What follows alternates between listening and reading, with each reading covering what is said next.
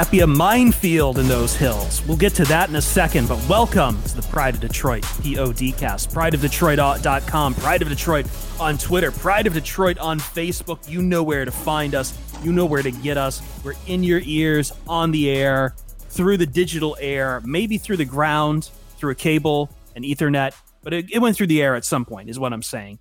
PrideofDetroit.com. This is the Pride of Detroit PODcast. Get it on Apple Apple Podcasts, Google Podcasts, Spotify, and Stitcher. Every time I do that, I almost say iTunes, and I remember we're not supposed to call it iTunes anymore. Jeremy Reisman, fearless leader, is here at DetroitOnLion. Hi, Jeremy. How's it going, Chris? Oh, uh, way too loud. Back up a little bit. How's it going, Chris? It's going a okay. Did I introduce myself? Did I mention that I'm the adequate host? Maybe. Maybe. So. Well, that's very adequate that I, Chris Perfett, the adequate host at Chris Perfett, P E R F E T T, would immediately forget whether or not I've just introduced myself.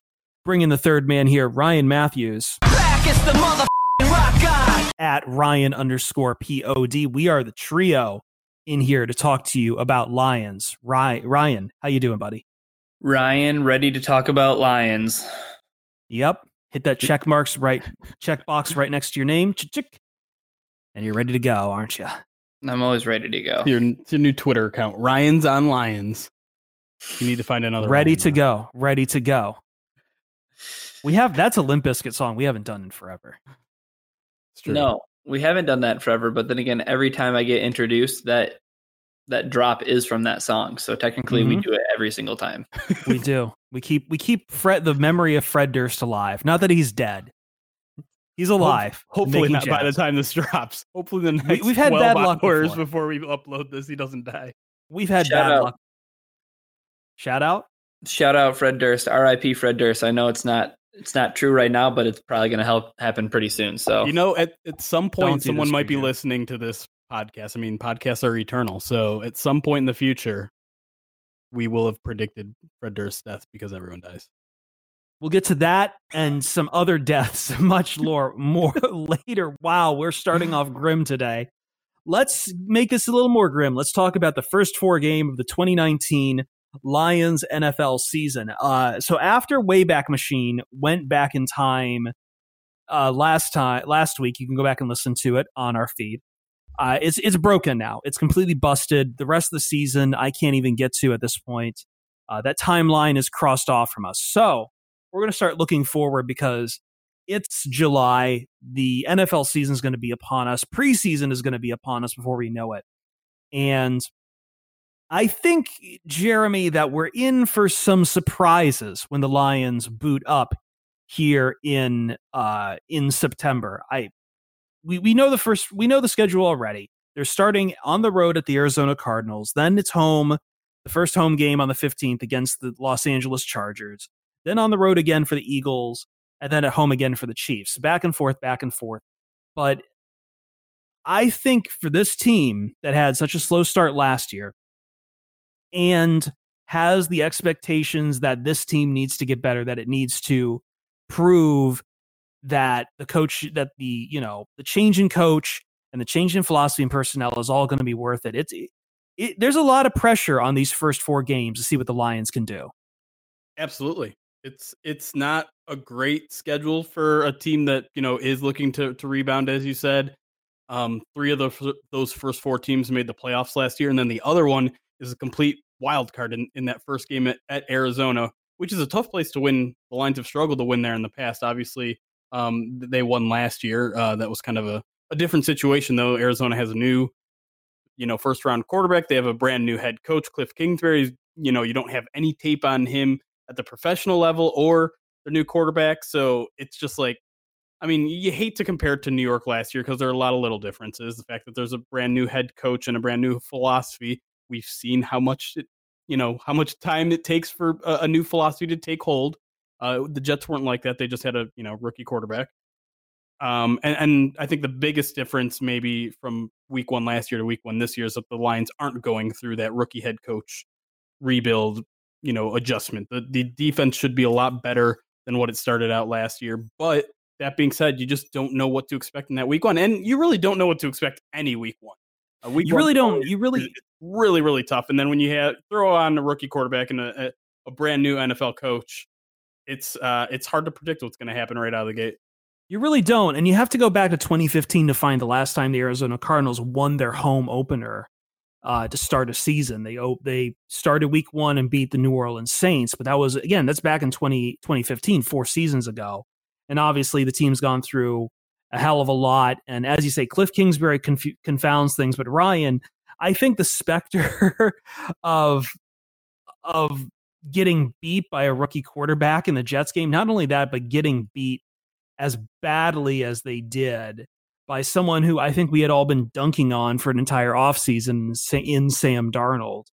You know, but Sam Darnold, one thing, but now here comes Kyler Murray, Ryan. Here comes Kyler Murray here comes you know your big spanking top draft pick here and i mean the hypes the hype came on him from college and sometimes maybe that's not the best thing for a guy to follow a guy into the nfl but it's all sitting right there it's for a cardinals team that's been down on its luck and has something to prove it's kyler murray the number one, one overall draft pick amid some criticism and here comes the lions trying to prove that they're better than six and ten uh, the rest of the gumbo is is hot. Yeah, the gumbo's hot, but you know, Kyler Murray coming in to his rookie NFL season really isn't so big, right? I think that was the narrative that surrounded him as he came into the NFL and during the entire pre-draft process was his size. And we're going to see we're going to see in week 1 this Lions defense that has been completely I think for for the most part, I think for all intents and purposes, been like revamped, and it's finally taking this mold and shape of what a Patricia defenses looks like. You know, he has a big nickel corner now. He has, you know, the the edge guy and Trey Flowers. Let's see how Kyler Murray is going to stack up against a Patricia defense that is set the way that he would want it to be. And I think what's going to be most interesting about this first game is is just that is the Lions defense versus the Cardinals offense in this first game because I think back to other quarterbacks and their debuts and I think back to like last season, right? Sam Darnold. Very first play of the game, the Lions season, they're going to go 16 and 0 and then by the end of the game, Sam Darnold has cooked the Lions in their own stadium, right? But I think back to some other games like debuts like Robert Griffin III against New Orleans. You know, uh, while while the Lions experienced their own growing pains, I think last year uh, under a new head coach, like Jeremy had mentioned, you know Arizona's kind of dealing with the same thing.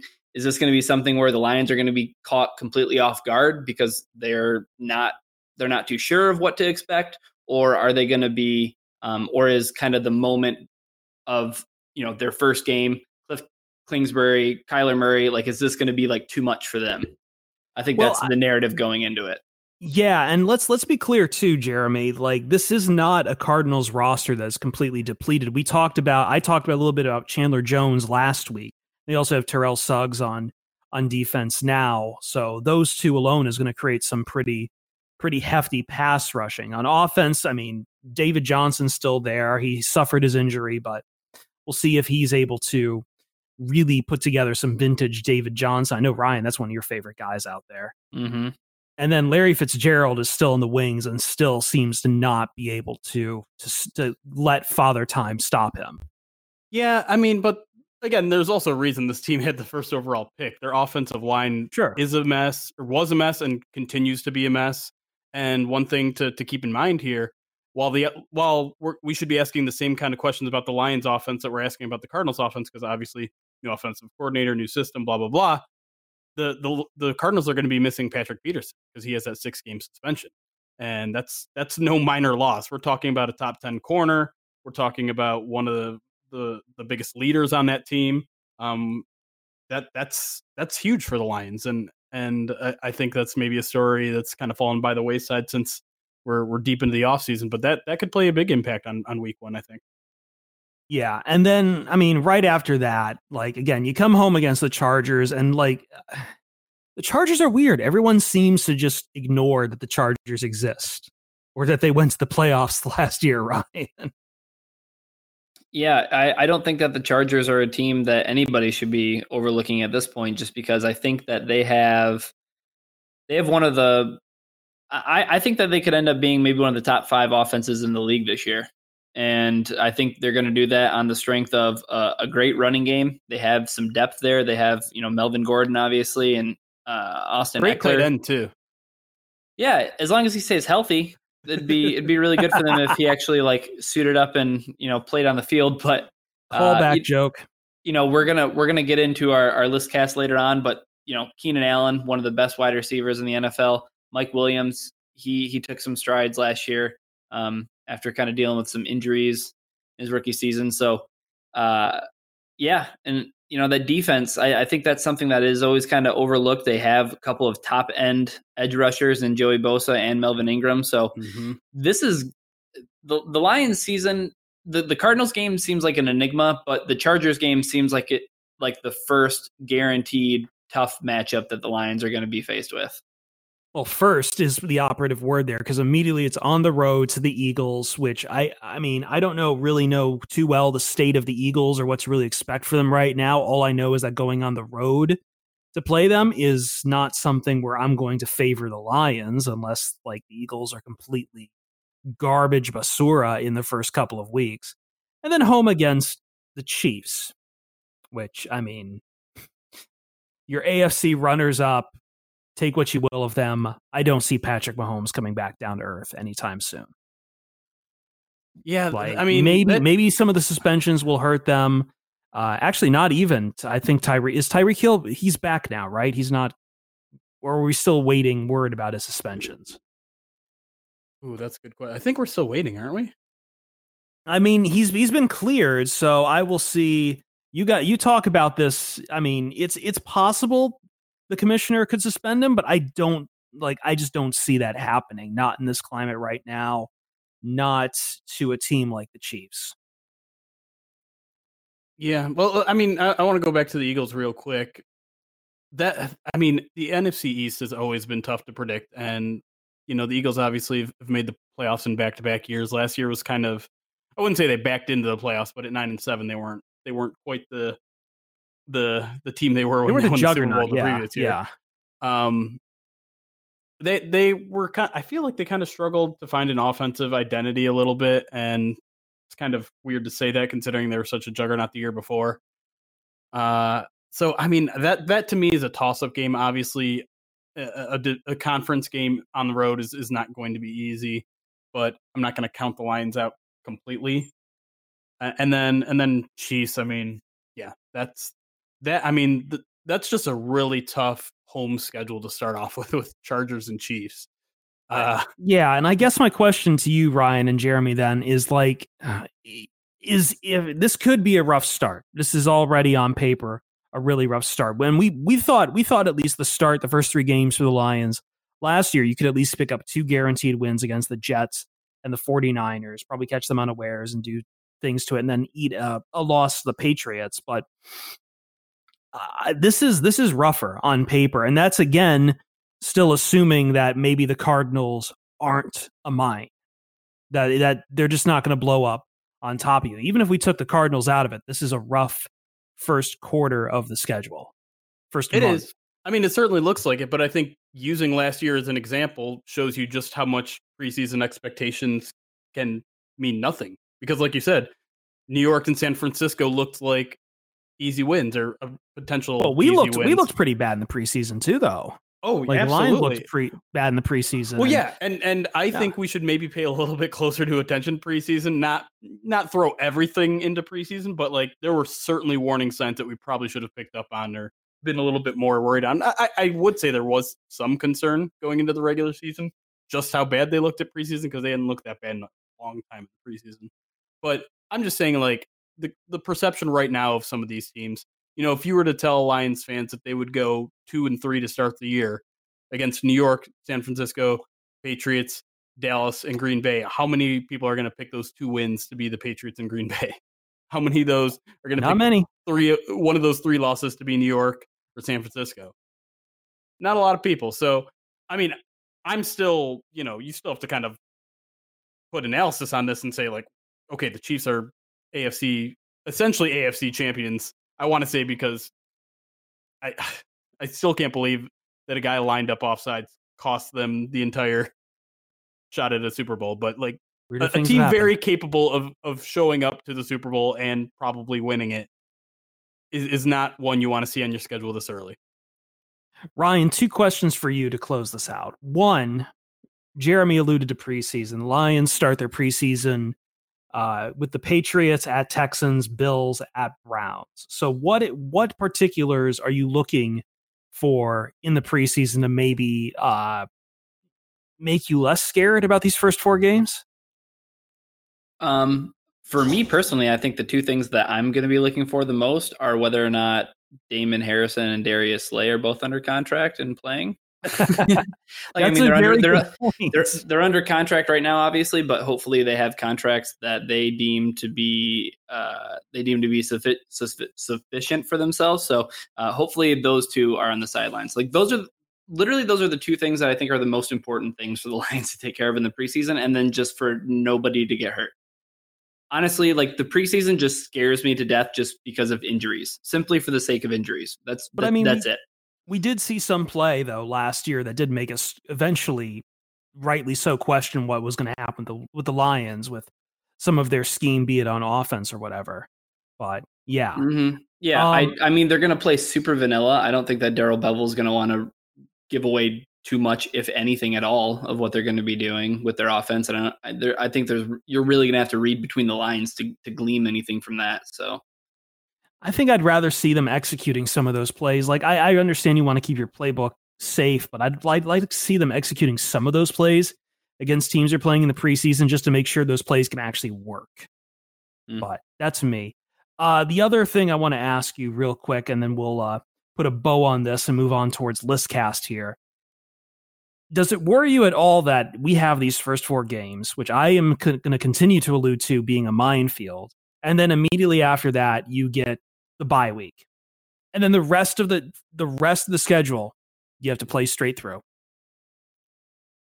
Ah, I, I hate the early bye week. Um, if if the first four are are a rough start for the Lions, maybe that's a good thing. You know, to kind of reset because the first two games right out of the bye week, and we'll, we'll get into it more next week. But at Green Bay versus Minnesota, two two division games. Your first two division games are right there on the schedule coming out of the bye. So it it could be in the short term uh, beneficial, but in the long term, I, I hate having that early by having to go 11, 12 straight weeks of of straight football, no breaks. That's rough. That's really rough. Last Yeah. year, Lions Lions players were complaining about it a little bit, and I think they had it week six, so it's even earlier this year, and that's that's definitely not a good thing.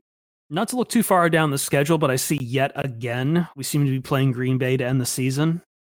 This seems to be a thing now. This almost feels like this is a college game where it's like, hey, yeah, your rivalry is at the end of the year. Have fun with that. Mhm. But I mean, you get you do get Lamb as you say, like you get two division rivals and you get that Lambo game out of the way here in mid October. But still, like this is going to be hmm, this is going to be brutal. We'll see. We'll see. We will see. All right. Pride of Detroit, PODcast, prideofdetroit.com. Uh, USA. Can we do a USA for the women? USA. USA. USW. Women. d- Yeah, yeah. USWMN. I mean, USWNT. And as we're sitting here, actually, I think the men are going to be playing here in like an hour or two for the gold for the uh, Gold Cup, and I don't care about that. yeah, I believe that team that already won one will win. Yeah, we did win. You don't need to believe anything. You have that for certainty. That is in cold, hard, stone fact. The U.S. beat Netherlands and stole all of their waffles and their chocolate on top. and the chocolate. Yep. And probably broke some of their uh, dams and windmills. I I, I don't know. I, I have nothing else. Is this the first time? This is the first time we're talking about women's soccer on here. Um, I just like that it's become kind of the firestorm that it is, and I appreciate any team that can weather the kind of criticism that the women's team has taken, be it for their style of play or things that Megan Rapinoe says or things that Ale- Alex Morgan does, and yet still like they're untouchable. You can cr- critique them all you want. Guess what? They got the hardware. Yes, sir. No one else wants to touch this. Okay. Hey, no, I just it was fun. It was fun following the Women's World Cup. I enjoy it. I enjoy World Cup in general, but uh, I'm just trying to. Okay, team has so much swagger that it's it's really fun to watch. I was trying to hopefully soften the blow because I did want to get to this story before we break about um, death in football, if we could. Um, and this is uh, feelings go out to the family of Jared Lorenzen, who had a very short stint NFL wise uh, with the New York Giants. Won a Super Bowl ring with the Giants, though. And according to NFL Films, he's basically the reason the Giants beat the uh, New England's undefeated streak.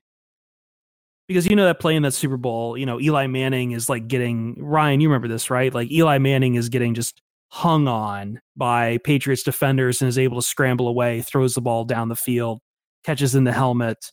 Uh, they win. The, they score the touch. They sc- they eventually score the touchdown and go on to win that game.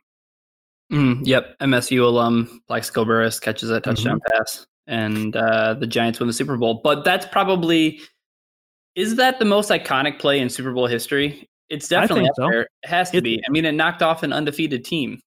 Uh, uh, yeah, an 18, like, you know, an almost perfect season throughout, knocked off. But it's all thanks to Jared Lorenzen, who apparently during drills, he like with with Eli Manning was supposed to go and like, you know, drape himself over it. It was, you know, drills to help the quarterback scramble. And Jared Lorenzen, if you don't remember him, big giant man, you know, dies very early at 38. But I mean, he's built like a defensive tackle who can just go in and just, you know, gobble up Eli Manning. So Eli had a pretty good partner there to practice that with. So Lorenzen, you delivered us from the Patriots. Thank you. Also, probably the greatest like Kentucky quarterback of all time. I, what I have what is going on here? I I have no. I didn't. I've never seen the guy play it down. I'm sorry. I have. I can't say anything about him, but sounds like he had a, an illustrious career, and then I'm sure Not really much of an lives. illustrious career. He he had a he had a decent college career. he had a good college career. He was in the NFL for a little bit. He I bounced consider around. a, a career.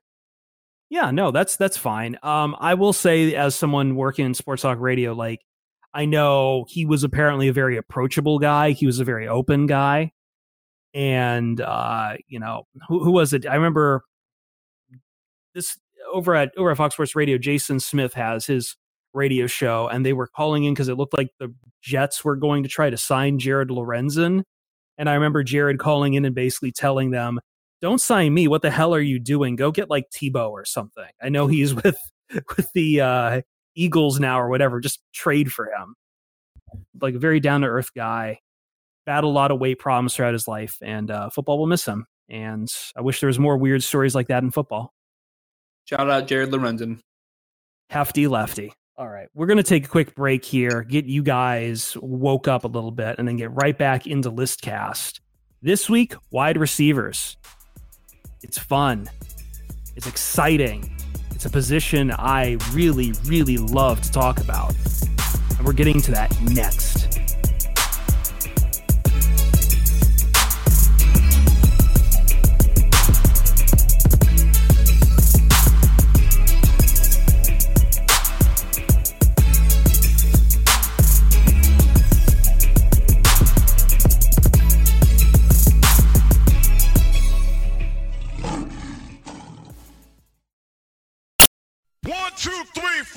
Five, six, seven, eight, nine. All right, let's start our list cast. Listcast. Listcast time, baby. Pride of Detroit on A- Apple Podcasts, Stitcher, Spotify, Google Podcasts. I still can't say those right. I'm very tired. I'm coming off my overnights, and uh, I work hard around here. I work hard around here to keep this thing rolling. How are you supposed And- to give us energy if you're not bringing energy yourself? Let's go. Woo! Let's cast. Let's cast. Woo! We need. We're, we are going to bring. I think during the regular season, we will bring back uh, some of our more fun list casts as well. Those those will more take the place of like mailbags every every week or so. Is that is that fine, Jeremy? We do that. Yeah, well, I mean, every now and then for sure, and definitely during the bye week, I'm down to do like a silly list cast. Yeah, and we definitely have the format down now. People are really enjoying uh, this new format where we have taken all the writers from Pride Detroit, or at least people who respond to us in time, and thrown their answers into a pile and scored them accordingly. So this week, we are doing the top 10 wide receivers for the 2019 season. Kyle Yost, John Whitaker, Justin Simon, Mansour Shaheen, Jerry Mallory, Hamza Bakush, and myself, Jeremy, and Ryan have all thrown in votes here, and we have compiled them together. So, as we did before, we will get to the top 10, but each of us have picked out a guy who just missed the cut, and we will stump for them here. Reminder of how this works is each of each of us has submitted a top 10 and they're scored inversely. So whoever is your number one pick that got gets 10 votes, whoever is your number 10 pick, it gets one vote, nine gets two, so on and so forth. That's how we determine the score. So And, uh, men- yeah. And we're Right. obviously going to give you the, the cumulative top 10 here on the podcast. But if you want to see each person's individual ballot, make sure you head to pridedetroit.com with our, our podcast post that should go up either Monday or Tuesday. And uh, there'll be a link to all of our individual ballots. So you can make fun of each individual if you want. Yeah. And I mean, there were some weird ones here, probably at the bottom. I think everyone's top four. So I, I'm I'm surprised a little bit at one of the guys who is in our top four not being as high on some people's lists as they are. But we'll get to that in a second. Uh, we had some. It was a it was a bit bloody at the bottom. Like I was apparently the only one stumping here for Julian Edelman. Kenny Golladay somehow got votes from Jerry, and uh, we'll have to have words with him about that. Uh, but here we go. Let's stump for our guys. So Ryan, let's start with you. You wanted to talk about T.Y. Hilton. He did not make the top 10. He came in 14th overall.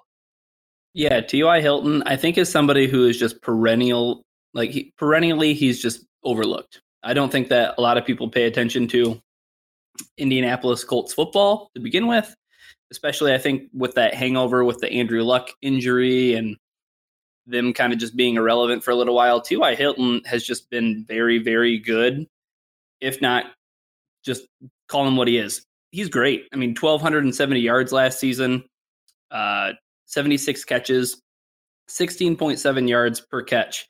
He's 29 years old and he's just been doing it every year. He's two years removed from leading the league in receiving, which I, I think that that'll be a stat that everybody will come around and say, Do you know that T.Y. Hilton led the league in receiving one year? And everybody will say, There's no way that that happened. But this guy, I mean, from the slot, outside, super versatile. And I think that he's not just a product of like having a quarterback like Andrew Luck. I think that as we talk about and as you know these list casts are about, like these players are in a vacuum. So T.Y. Hilton, I think, could be successful anywhere he goes. He's just really that good. It's crazy to think that that guy's been in the league seven years. It Yeah. feels like it's three or four. He- he's, yeah, he's, he's- 29, and I think some of the part of the reason maybe he's not getting the attention he deserves is is the touchdown numbers. He's never had more than seven in a season, and he hasn't had more than six since 2014. But uh, but I I I agree he's probably way overlooked. Kyle actually had him fifth on his list, so Mhm. Yeah. All right. I'm going to stump here a little bit for guy who came in 12th overall for us, Amari Cooper, who actually I completely forgot to vote for, to be honest. And I think if I could take it back, I'd probably swap out Julian Edelman or Mike Evans on my list. Actually, probably Mike Evans. Amari Cooper, I, there, there's potential here for Cooper to go even higher. I, I know. Stop me, stop me if you've heard this one before, but the guy gets a bad rap because of drop passes. But those drop passes are now years in his past since being traded to Dallas. I know Dallas, ew, it leaves a foul taste in your mouth, but he had, you know, a thousand, over a thousand yards, seven touchdowns, Pro Bowl appearance last year. He's, he looks to be doing well in Dallas. He's worked on his mechanics. He's hitting that prime age. Like he's, what, 25 this year, I believe? something like yeah, that. Yeah. he- yeah, he's He's he's definitely 25. And I mean, this guy has shown you in times past why he has that potential. And when I look at the past and I see the drops, you know what I think? Meh. That's what I think. That's in the past. Guys evolve, guys get better, and Amari Cooper has shown you on a on a line chart, he's going up. So a thousand yards might just be the start for Amari Cooper. He had a couple of monster games last year. He had 180 yards against Washington, two touchdowns. He had 217 yards against Philly, three touchdowns. those are against division he will rivals be too, used. so, yeah, he he's- will he's big. absolutely be used. Like they not only does Dallas have a good line, they I mean they've got a good receiving corps, and maybe that takes away from his his full potential. But again, guy in a vacuum, Amari Cooper, I feel is that good and should probably get a spot on a top ten. Jeremy, you wanted to stump for a guy who came in just missed the cut at number eleven. Yeah, Adam Thielen, uh, a guy that I think I think people tend to underrate just because they they picture him as kind of like a speedy slot type, and everyone loves their wide receivers, big, tall, jumping, you know, catching jump balls and, and making big plays like that. But Adam Thielen it might be the best route runner in the league. Um, so crisp, so clean, so I mean, so just unbelievable in terms of his ability to make big plays without out jumping opponents and, and things like that. And so obviously we have a pretty good look at him in the NFC North, but um, along with Stefon Diggs, that's that's a really impressive group of top two wide receivers. I know if if I said anything more, Ryan would jump on me for my wide receiver rankings in the division, but uh, Adam Thielen, I think, definitely deserves to be in the top ten. And shame on those of you at Pride Detroit that didn't include him. All right, let's get to the list cast itself. Number 10. And I feel like he could be, even be higher, but I think collectively we've all stopped watching Cincinnati Bengals football. AJ Green coming in with 17 votes. Yeah, I just to me, I, I had him low on my list. I'm not sure how low, but I just think his his time is kind of up. Has he has he uh, passed? Has he passed, you think? Past his yeah, prime? yeah. I just I just think he had. I mean, how old is he now? 30. Thirty. He'll actually And be I- 31 before the season starts. Yeah, and I think he's coming off one of his least productive years. Uh, you know, in the pros, which is, I mean, it was what? Oh, he's coming off an injury where he only had 694 yards. So obviously that's that's kind of hard to judge. Um, but you can see like he isn't the 13 1400 yard receiver that he was early on in his career. He's only eclipsed a thousand uh, once in the past three years. Granted, again, injury thing, but injuries is something to think about. Um, if if you're 30 and you're you're suffering injuries every other year, well, it's not going to get any easier on your body from from then on out. So the guy is still a tremendous receiver. I'm not taking anything away from him. He's great hands. He's he's one of those tall receivers that can out jump a bunch of guys and uh, make some acrobatic catches. But I just think he's kind of in the twilight of his career at this point, and there's some younger, more talented guys out there. Number I'm not- nine. I was oh, going to say yeah, real quick, I'm I'm not I'm not here for the Andy Dalton slander either because he's the perfect replacement level quarterback for our for our rankings to go off of. Wad wins above Andy Dalton. Perfect.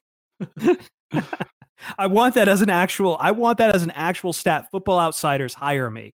All right, number nine, Ryan. I know you usually go here, but can you please permit me to be a little bit homer here? Yeah, go ahead. Newfound alumni powers here. Number nine, Juju Smith Schuster. It's always hard taking over someone like that Schuster has to take over for. He has to take over in a Pittsburgh offense that is now pretty much uh, has two giant holes in it, and most of concerning to him is the Antonio Brown hole sized hole that he's taking over. But we've already seen flashes from Juju when it comes to it, right? Like he has already proven that he can be a number one target. He had, I think, 1,400 yards last season. He's very, he's very speedy. He's very fast. He's, you know, got got everything he needs to really work in that system. And he's just, he's got skill and he's got, he's got quickness that I just like about him. Yeah, he's he's a really versatile guy too. Like he, the speed is probably what, what really draws the headlines, but he's he's also a tall guy that can go up and you know he isn't necessarily a, a slot guy. He's he's a guy that can play outside receiver. He can slide into the slot and play pretty darn well there as well. Um, so I, I, think, the spotlight will be on him. It really will. yeah, Like, I mean, and it, it Steelers want to still show they're relevant. It, I mean, he Yeah, had. 111 catches last year. That's ridiculous. The guy, the guy proves proved he could be like the guy last year, even if he wasn't necessarily the guy. I mean, and he's still young too. He's gonna be he's gonna be turning 23 late in the season. He's got room to grow as well. Once again, low on this list, but room to rise. Number eight, Ryan, you get to talk about Keenan Allen. I can't wait to talk about Keenan Allen because Keenan Allen is a guy who I think I think is pretty underrated on this list. I had him um, in my own rankings at number 6 Mhm. Um, I don't, I don't know. I, I, I wanted to put him higher, but there were ultimately some guys. Once you get to the top, you know, it's pretty difficult. You're you're picking hairs and you're really just picking favorites. But when it comes to Keenan Allen, I think what's most impressive about him is his ability. Like when when he's on the field, I think the Chargers are just like an exponentially better team. Like I think that there are some offenses in the NFL that can get by without their star players playing, a la um, I don't know, like look at the Rams or look at um, maybe even a team like the Chiefs. You know, if, if Tyreek Hill's hurt, it's okay. Like they can they can figure out. You know, Andy Reid can scheme something up. If if uh, you know if Robert Woods is hurt, then the the Rams can scheme something up. I think that Keenan Allen just totally makes that offense tick, and he, I mean, just one of the best receivers in the NFL. And I mean, Absolutely. I, I you can't mention Keenan Allen being a Lions fan and not mention that opening year in, in, in the opening game in 2015 where he just tore the Lions defense apart. I think that's why maybe Lions fans might have Keenan Allen a little bit higher than than maybe the general population because those scars still burn, man. Those I, I can I can still see Keenan Allen just tearing apart the Lions secondary in a game that I attended and and Yeah. will not soon forget. The, the thing the thing with him too is that 2015 2016 really struggled with injuries you know 2016 played one game 2015 played half a season these past two years that he's played he's at all pro level Yeah. 102 catches in 2017 1393 uh last season 97 catches for 1196 Yeah, and that that really good. 2015 season, he was on pace for 1,400 yards. It would have been his best career year. yep yep he's good All right, number seven, and I see here this guy a lot higher on some other lists here. In fact, uh, Jeremy, you have him number five. Yeah. Uh, I'm sorry, Ryan, you have him number four. Wow. And this is distressing because this guy is in division. Green Bay is Davante Adams. Uh, this is a real threat here. Does Aaron Rodgers actually have a, leg- a legitimate weapon here? He has a legitimate weapon. I'm not sure if he has A. a second one, but uh, yeah, Davante Adams. Uh, if if uh, Adam Thielen isn't the best route runner in the league, it might be Davante Adams. Um, Darius Slay has gone on record saying it's the toughest wide receiver he's ever faced. That's not, you know, Calvin Johnson in practice. Uh, so, I mean, that's that's just about as high praise as you can get. And while the stats quite aren't aren't quite there yet, and you'd expect them to maybe be a little bit higher with a guy like Aaron Rodgers.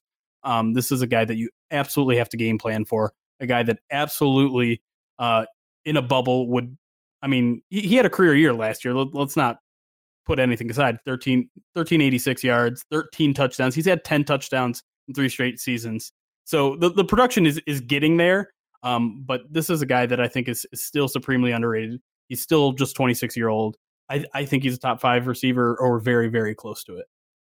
All right. Uh I'm gonna move a little faster here as we get near our top ten not top five, but this one's an anomaly, and I just want to throw this one out real quick because I'm not sure how he made it up to six. Oh, I see we here. Thanks, Jerry. Thanks for listing him at number two. That's exactly what's brought this guy up to number six over Davante Adams, uh, a guy who's not even on some of our lists altogether. Uh, Mike Evans is number six. boo This is the Yeah. one that we're all just going to poo poo on because he's not any of our favorites, right? Yeah, I did. I really didn't want to put him on my list, but I mean, he was We have Chris to respect votes. number ten. Ryan's was was Ryan was one of the two people that didn't have him on his list entirely. I don't know, man. I don't know if it's an attitude thing that I don't like about him or inconsistency. I know he occasionally has drops. I will say that he isn't hasn't been given any favors by being on Tampa Bay. That offense has been garbage for a while, and I'm I'm not a believer in uh Jameis Winston really. So It's mostly his size, right? Everyone sees Mike Yeah. Evans Well, huge at six. That's what I was six saying five, before with like- why Adam Thielen I don't think is on this list is because people really love your tall, gangly wide receivers. yeah, and Mike Evans might be one of those archetypes out there. He's just the tall, gangly guy. But I mean, I, we we also have to give the guy at least a little bit No, of credit. he, he is productive. yards. He has been productive with what he has. Like he has Jameis Winston throwing to him. Like what more can you, what more can you really deal with? And to his credit, last year, like his catch percentage did finally break through the fifties. He was, I think, a 62% catch completion uh, receiver, hmm which is better than he's been in his career. So he's definitely he's definitely getting better at what And a- he's and yeah, I was just gonna say a ridiculous 17.7 yards per catch, which was easily the highest among everyone that isn't named DeSean Jackson. Um, Yeah. So he he's a huge big play threat. I just don't see him on a down to down basis. I don't see him as a consistent guy.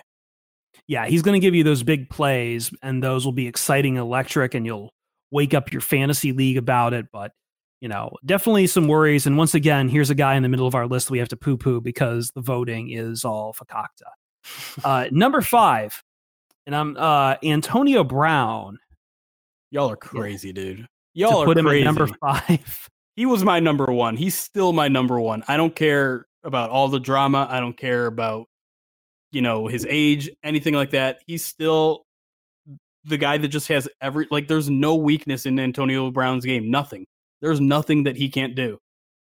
Tell me something I- that Antonio Brown can't do except for get along with Ben Roethlisberger. I mean, if we were judging by guys by how well they did or did not get along with Ben Roethlisberger, we'd have a pretty messed up list here. Yeah. But I mean, locker room poison. But at the same time, I, I the age does worry me a bit. And going and again, we- I know we're supposed to do these guys in a vacuum, but he is not going to have the same kind of chances he had throwing with the Jets. And uh, yeah, I just there, there's a lot of question marks about Antonio Brown. Is he going to really? I'm sorry, not the Jets anymore. Why did I say the Jets? I'm going to leave. That's that's The staying Raiders. in. He's with the Raiders now. Uh, The Raiders should make me even more concerned.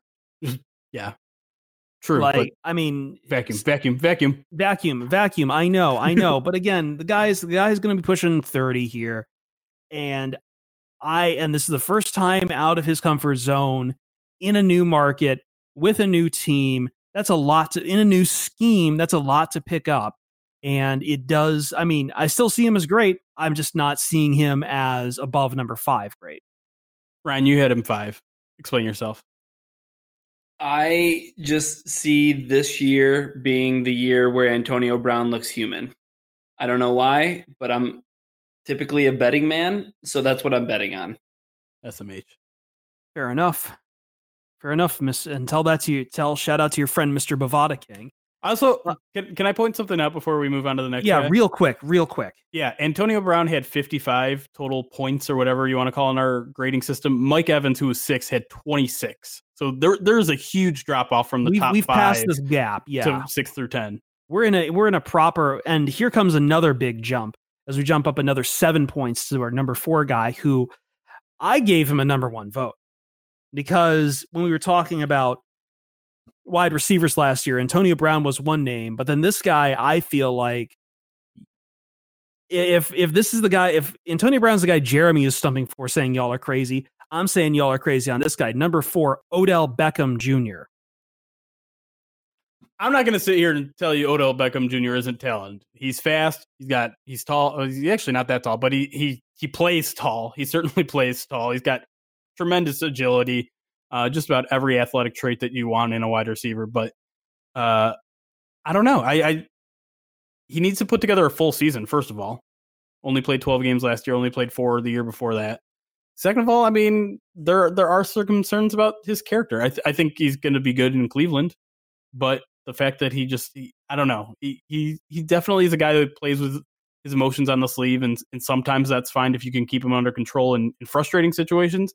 But we've seen it kind of effective his play sometimes when he's throwing tantrums on the sideline. So But he's so damn good. He makes plays no one else in this league can make. Hands down. one other guy can. like me we'll, we'll get to that other guy here in a Yeah. bit but like there are reasons why people talk like people use odell beckham as a shorthand for for oh my god how did they make how did they, they make that play Sure. and that to me is worth a lot and i think again like he's in a much better position i crazy words have come out of my mouth i don't think anything crazier and yet more logical than odell beckham with the Cleveland Browns is in a better place than he was with the New York Giants. Both for for multiple reasons, for scheme, for for press environment, name your Sure. poison. Yeah. I think Odell Beckham Jr. can show us something really magical this season. All right, let's get on to number three. And I think I should just cede the floor here to Ryan. He had him number two. Jerry Mallory had him number one. Uh, I'm not as hot on this guy, but again, all four of these guys are pretty much interchangeable on our list. So, Ryan, uh, Michael Thomas of the New Orleans Saints. Mm, yeah, Michael Thomas caught 125 passes last year and led the league in receptions. Had 1,405 yards and nine touchdowns. Okay. I don't do like what else. Like what? I'm not, I'm not too sure. I'm not too sure know. what else I should really talk about. Here's the thing. Do you think he Michael can do Thomas. it again? That, that's just, that's that's my only question. Do you think he can do it again?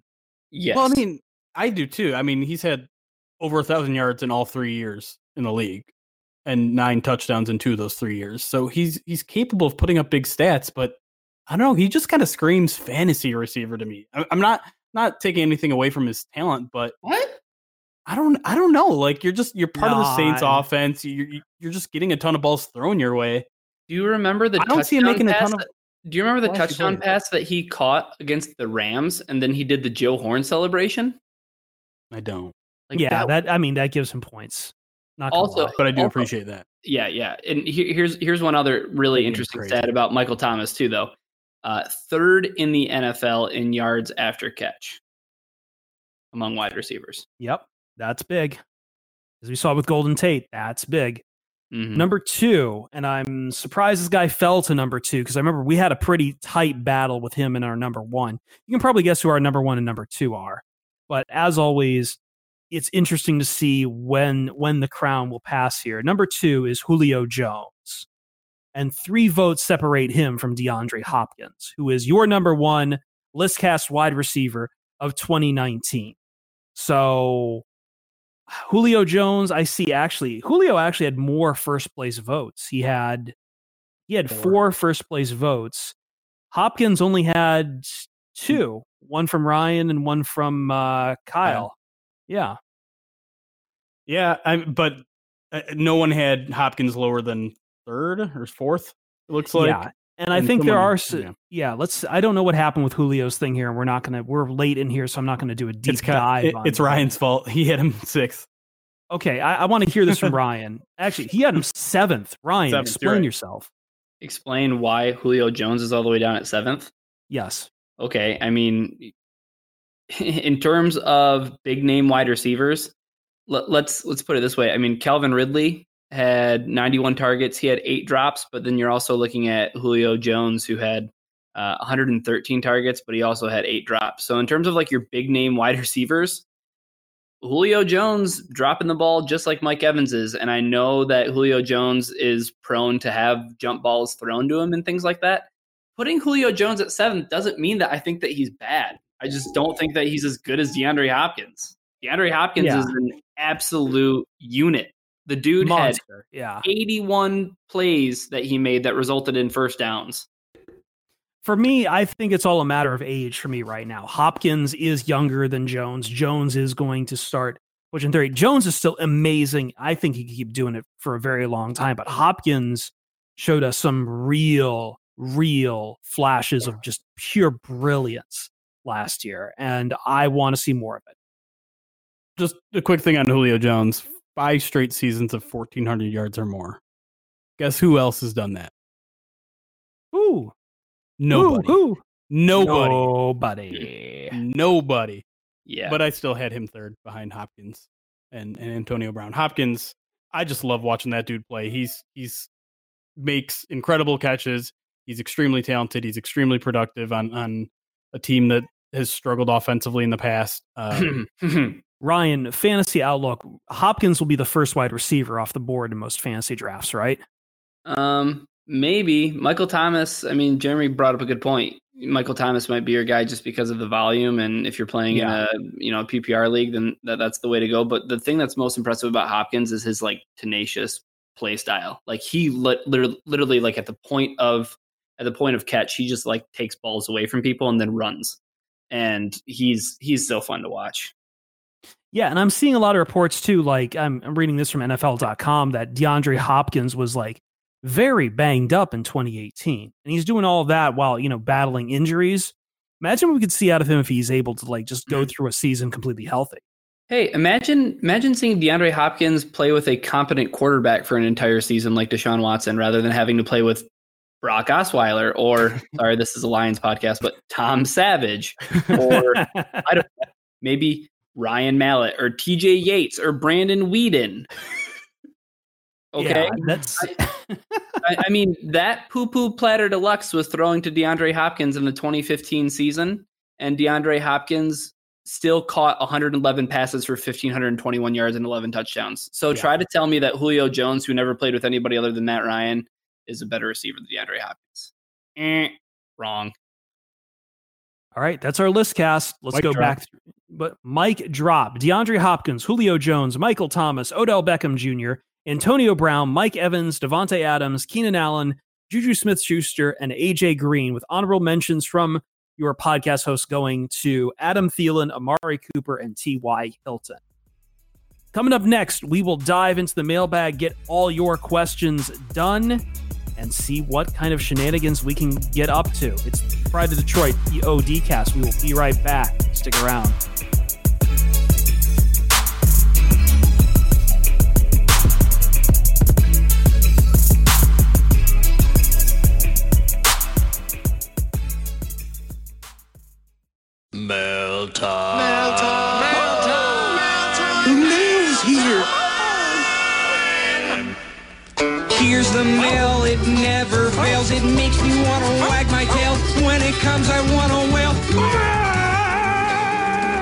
Mail time. Hashtag AskPOD. As always, to get your questions in, we take any of the best questions we can. The rest, Jeremy takes over on prideofdetroit.com sometime in the middle of the week.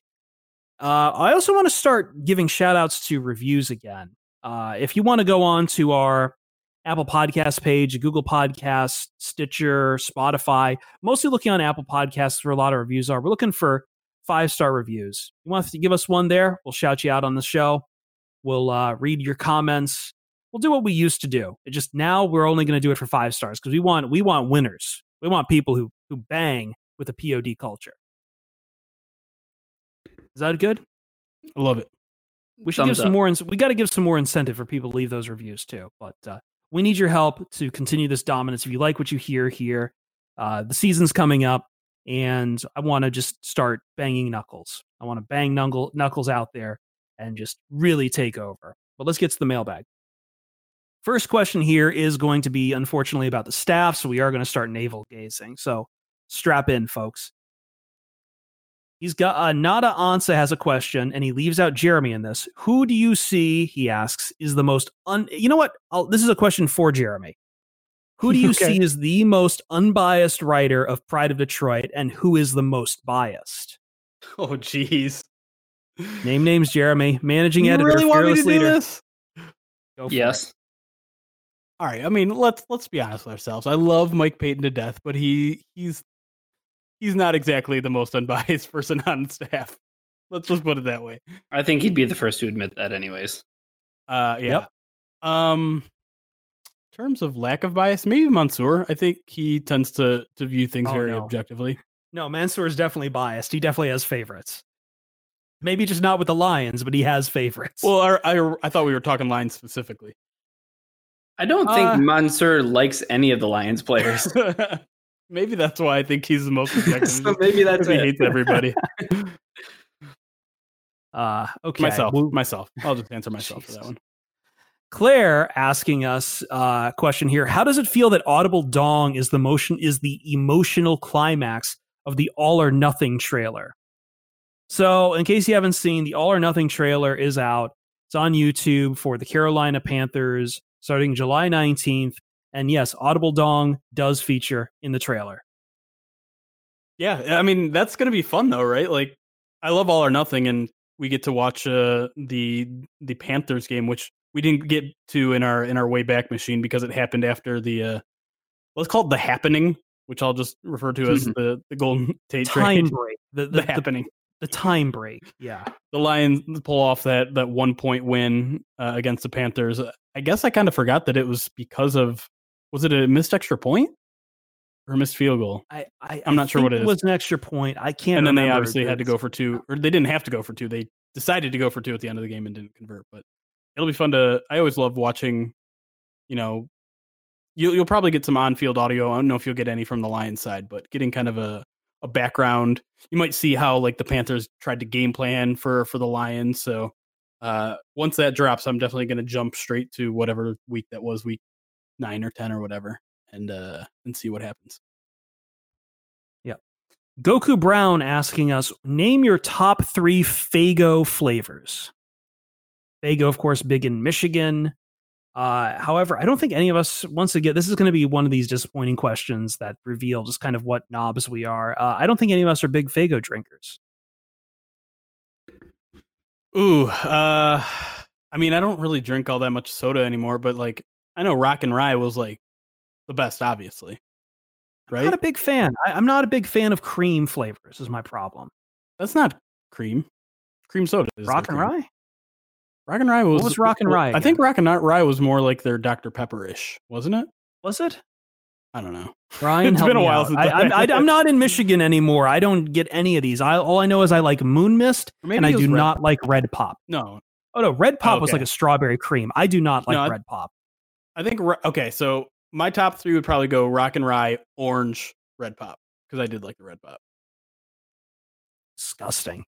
Ooh, Mm. Black Cherry too. I forgot about Black Cherry. I don't, I don't really drink soda anymore, but when I was a kid, I I drank a lot of uh, cream soda. Okay, fair enough. All right, let's take another question here. Let's go with at New Zealand Lion, who's been sending us a lot of good questions lately. Would you rather try to block Khalil Mack or get dunked on by LeBron James?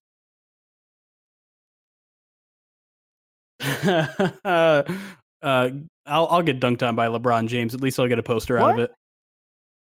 No, no, no. That poster is etern- is a memory of eternal shame. That's fine. I I will take that from LeBron James. I will I will get teabagged by LeBron James before I take a hit from Khalil Mack.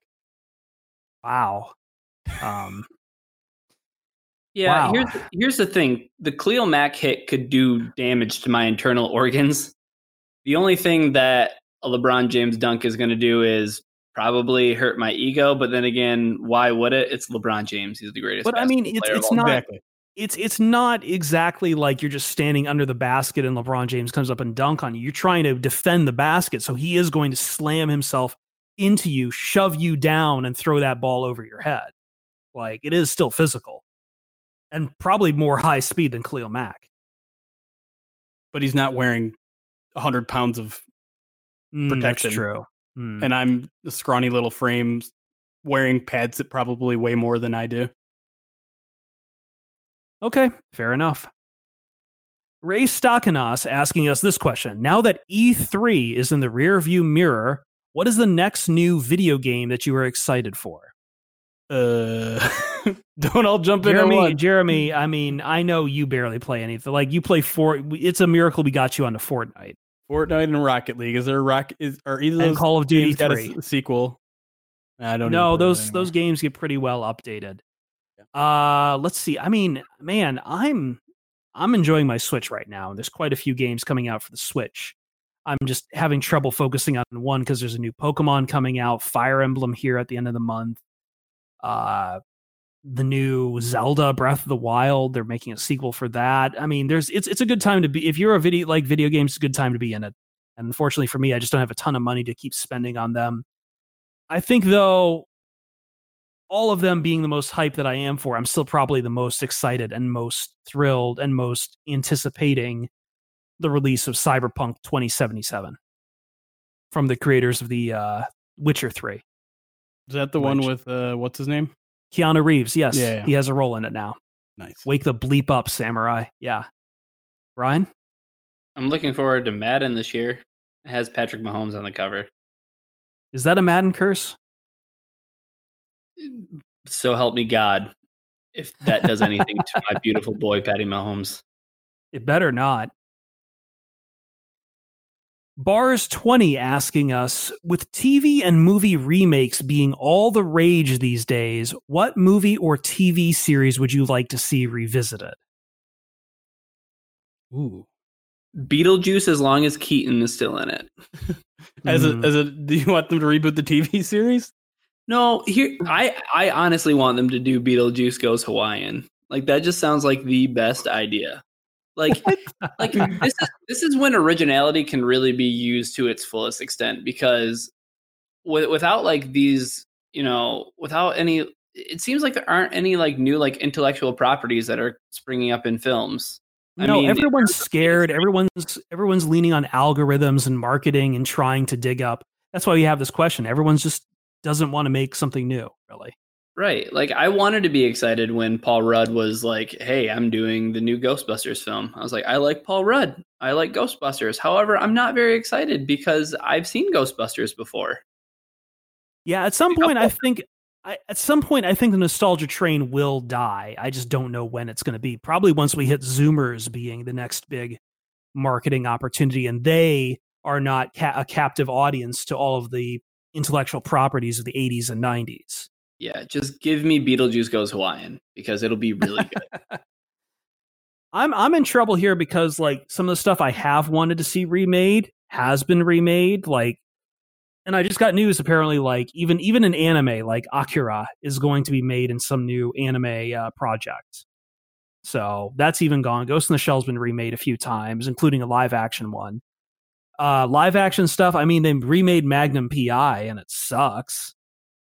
Actually, speaking of those old, uh, and I mean, they're they're making basically. I can't really ask for like a Star Trek Next Generation remake because they're making that series on Jean Luc Picard, and that kind of counts. Plus, Star Trek keeps going on regardless. I, you know what it is actually, biggest biggest show from the '80s that I would actually, I, actually, I would absolutely love to see remastered, brought up to date, and maybe put through that lens of '80s on just an extreme. Uh, what's the word I'm looking for? Just an extreme exaggeration of what the '80s were. But I would love to see a remade Miami Vice. Miami Vice. That sounds like that's already happened. Has that not already? Has that already happened? I don't has know. already it, happened? It, It feels like it has. It did happen. There was a It did movie, happen. right? They made Yeah, a there movie. Jamie Foxx and That's right. uh, How did Colin. I- what's his name? That was back in 2006. Wow. Yeah. Okay, that was 13 years ago. I feel like that's almost like enough That's time we can try to do it again. 13 years is enough for nostalgia. You're probably Yeah. right. Yeah, no, that's that's absolutely like enough enough time because what was it? Miami Vice itself was when was the first season? Was that 19 that was 88. Well, shit. Let's let, let's reboot Seinfeld then. Uh, can you even reboot Seinfeld? Can are you allowed to do that? Are you I'm asking legitimately, are you allowed to do that? I don't know. Find a better comedian. Yeah, I said better. I mean, no, Come you're me. absolutely right. You're absolutely right. Uh, do you have a Hannibal is what you would reboot? No, Hannibal Buress. Oh, I guess it would be called Buress, not Hannibal. is that is that what you're going with? Is a Seinfeld reboot? Is that your answer? Yep. Wow. Never say we don't deliver here in the mailbag. All right. Uh, Dirty Mike asking us a question to finally get us back onto Lions topics. Is there any Lions player that's going under the radar that could have a Pro Bowl season? Hmm. Under the radar. Ah, man. That's tough because in the offseason in Detroit, no Lions players going under the radar in Detroit. Everyone's like going to be the best, going to be amazing. Um I, I, guess the the first guy that popped out in my mind was Justin Coleman. I think he is a crucial signing to this team, considering how much talent that this division has at slot receiver. The fact that they finally have, as Ryan referred to, I think in the first segment, you know, their their big nickel corner that they've been looking for for a while. Um, he's going to be a big addition. Thing is, with a corner, you're going to have to put up a lot of interception stats to to make a Pro Bowl, and and from the nickel is it's not the easiest position to to get a bunch of interceptions, so I don't think it'll happen. But if there's an under the radar guy on this roster that has a chance of being really really good, I think it's him. Yeah. All right, I'll take that. Um, welcome back, Ryan. I see we have some technical difficulties. Yeah, I don't know why my computer just wants to switch from one Wi-Fi to Xfinity Wi-Fi in the middle of anything ever. It Why would you ever? Why would you ever go off of Chobani Greek yogurt Wi-Fi? what flavor, Chobani? I don't know. That's that's the name of my No, I'm, my asking. Wi-Fi network. Um, But you name Black it. You got to have a flavor. Okay. Yeah, we'll go with black cherry. All right. Question here from Andy Murphy, which finally gets me a nice riff on a question I'm kind of tired of. Which NFL players, current and retired, would you pick to replace your fellow podcasters on the podcast and why? Can I be honest? All of us are expendable here. Like Every- former NFL people just get views, man. They just true. get they just get interest. All of us are expendable. All right, but let's let's come up with three good podcasting hosts or co-hosts or whatever. One has to be Nate Burleson, right? Does it? I think so. All right, that's your pick. Yeah, I think Chris's pick should be Spielman. Like, why would it be anybody else? Spielman, that that sounds about right. That's, Yeah, but I mean, perfect. you also have to you also have to ha- be capable of hosting if you're replacing me. So I'm not. There are some points deducted there, but you know, Okay, we'll, we'll well- go with it. We'll go with it. Spielman, Burleson, and what's yours, Ryan? Dan Miller. Are we just Because going all can do lines? Former player. Yeah, former player, former player. You're No, cheating. I no, I he probably played football at some point, whether or not it was in like high Oh, school or whether or not he threw a football NFL around. players. NFL players is the question. Which which NFL players are good at hosting things? Tony Romo? You don't need to host. Just like who would replace you? Who would replace me? Yeah. Why aren't we smash cutting to John Cena right now? How about you'd be Marshawn Lynch because you're just here so you don't get fined. That's true. That's Very actually true. true. That's actually true. It is Marshawn Lynch. That's super accurate. So coming next year from SB Nation, the Pride of Detroit POD cast, hosted by Chris Spielman with guest stars Nate Burleson and Marshawn Lynch. Man, I'd listen the hell out of that. Yeah, absolutely. That would be at the top of my playlist. We're already out of jobs. Already. No, no, no, no. SB Nation is already on the phone texting me. me. It's like, yo, you guys just got to pack it up right now. Show's over. Go home. Thank you for listening to the Pride Detroit POD cast. We are on iTunes and Stitcher. Our main theme was produced by Brian Shepard. You can find him on Twitter and on SoundCloud at I am Brian Shepard. I A M B R I A N S H E P A R D. Thanks a lot to him. Check out his stuff. He's been great. He gave us Victory Monday, so go check him out. That's I am Brian Shepard. And thank you for everyone who keeps listening and makes us one of the greatest Lions podcasts possible. Y'all are awesome. See you, Starside.